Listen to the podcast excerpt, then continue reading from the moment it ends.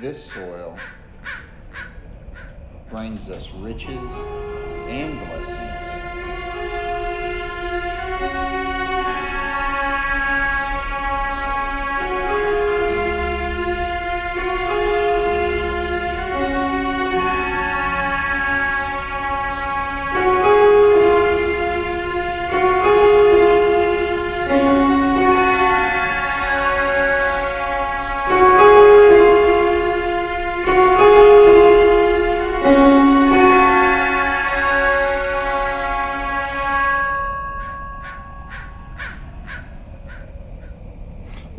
To another episode of Fertile Soil.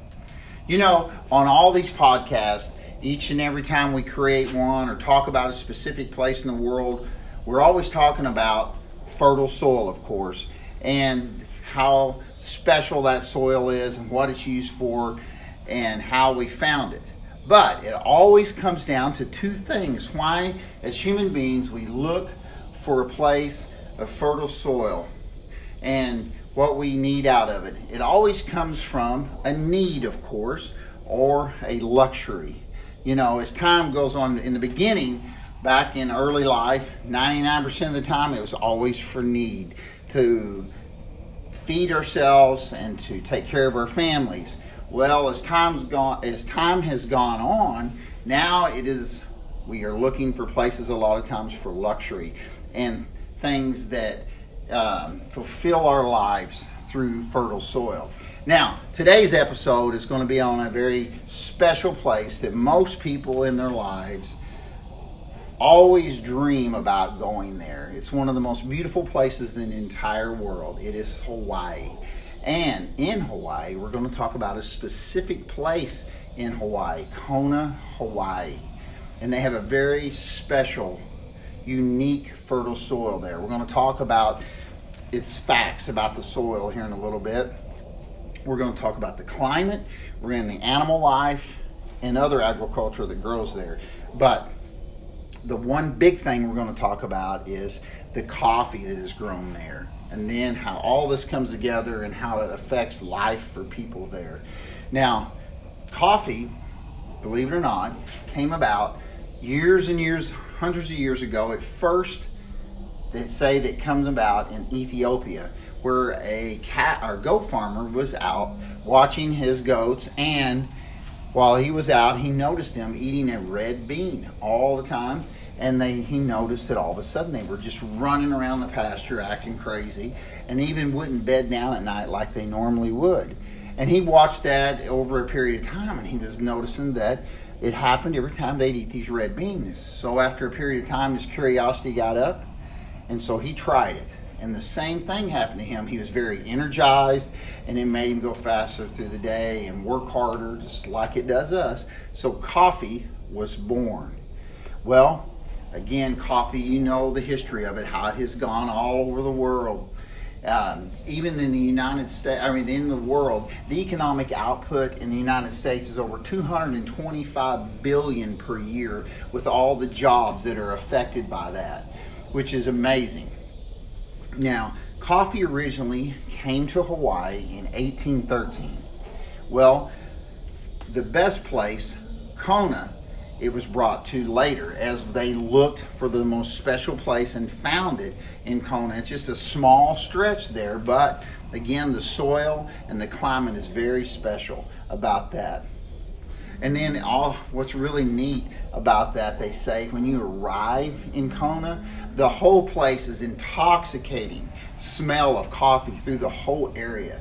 And all this came about all the way back, if you look and see who discovered. Captain James Cook discovered Hawaii. So all this has come down through history the discovery of history, how coffee was brought, came to be, and then how coffee came to Hawaii. And then we're going to continue here now and talk and go into the details of all the different things in Kona and the facts about it. And you know, as we talk about this, I want to step here again and talk a little bit about how coffee affects all of us and our lives. We may not think about it specifically very often, but how it affects our friendships, our time together, our mornings, our evenings, our work, and just relaxation and to get us through the day many different ways. I like to think back. I remember growing up with my mom and dad. They would sit and drink black coffee. They'd have the Folgers coffee out of the cup, out of the can, sometimes instant, and that's all they had was black coffee every morning. My dad would drink several cups of coffee through the day. But as I thought, as I grew up, I thought, man, I don't like that. All I'd ever tried was that.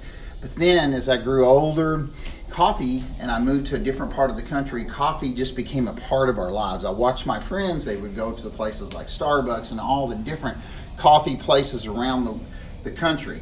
And they would have different types of coffees, lattes, cold coffees, uh, frappuccinos, on and on and on. Well, what I learned to like it, it took a long time for me to acquire the taste for coffee, but now I love it. But what I loved about it was sitting around the table as a family or with my friends and having great discussion. And then I always look forward to wherever I travel around the world with my family or around the country to find a very special place to spend time and try different coffees. It was so special and, and still to this day special. I love getting up and going to have a cup of coffee with a close friend, sitting across and having a conversation and just spend time together, quality time, and with your family, same thing. And then for work, I love it for the energy. I, it gives me energy, gets me through the day. It has, coffee just affects all of our lives. There's a few people that don't drink it, but over 70% of people in the country drink some type of coffee through the day. Now, again, back to Kona itself, the special place about it. What creates this place is uh, the fertile soil is the soil itself. And what makes that soil so special, it's very porous and minerally enriched volcanic soil, which you, of course you know you can't get volcanic, volcanic soil anywhere else except for around volcanoes, and there's not many of those, which makes this a very special place. And then at the same time, the climate there is amazing. The weather is very, very special. Of course, we all know that in Hawaii. And so that creates this special, unique, fertile soil that you can't find anywhere else in the world. And the the animal life there is very special. It's very diverse. There, for examples, the the animals that even live in that area are the mongoose, the chameleon lizard, the spinner dolphin. And there's more than 41 species of sharks that live in that area. Just a few facts about around Kona and Hawaii itself. Now, they do grow other things. They have different agricultures there. It's not just coffee. They grow things like macadamia nuts, and they have dragon fruit. It's kind of neat about dragon fruit, the place where I get smoothies here near where I live. They had a smoothie made with dragon fruit. It was pretty good. I'd never had that before. So I found it pretty interesting that they grew that there. I never even had heard about dragon fruit until I started studying on Kona and about it, and then had it at my uh, smoothie place. And of course, we all know the main thing grown in Hawaii throughout is pineapple, which there's tons and tons of that. But again, the main thing here in Kona is its coffee. And Kona coffee, there it's very, very, very special. It's one of the most expensive coffees there is. And it has sustained Kona agriculture, the whole area, for over 200 years. It's carried itself. It is a very special place. Um, like again, it's its own taste. If you'll look it up and try to order it, it can range to up to 50 bucks a, just for a pound of coffee, which is pretty expensive. But it's its own special, and each farm that is there has its own unique taste. Alone in that area, there's approximately over 650 farms there alone. Now, it is the only place in the United States with the perfect combination of heat and moisture to grow coffee. And you know, there's not many places like that can, can come together with the climate, the heat, the soil. That's why the United States is such a unique place to live. Even when it comes to coffee, we have our own special coffee that no one else has in the world. And specifically, the climate there in Kona is found within a band, just a small band that they grow the main coffee. It's just a few hundred yards wide. Think about that. And this stuff goes all over the world. A few hundred yards wide and it stretches down the coast. And it's 1,500 feet above sea level. So you're looking at, or 15,000 feet above sea level. So you're looking at um, just a very special place. Then in the limited location is what makes Kona coffee very rare and desirable, and again, very expensive for a cup of coffee. So, the people that live there are very unique people in themselves. Again, it's all family farms that's there, and I'm really drawn to that. I grew up on a family farm, I know what it's like to blend and work together. You've always heard a family that works together stays together. I believe that. If we lose our focus on family, things don't work. But a farm just seems to mesh a family. And this place on these coffee farms are very unique. And some of the 650 farms, is pretty amazing, has been around in business for over five generations. When you start thinking about that, couple hundred years old, uh, one farm being there. And those farms are not that big. Most of the coffee farms there are about two to seven acres, which makes each farm's coffee very special. And they'll have their own names. They'll ship it Kona Coffee Special Coffee. They'll have its own name.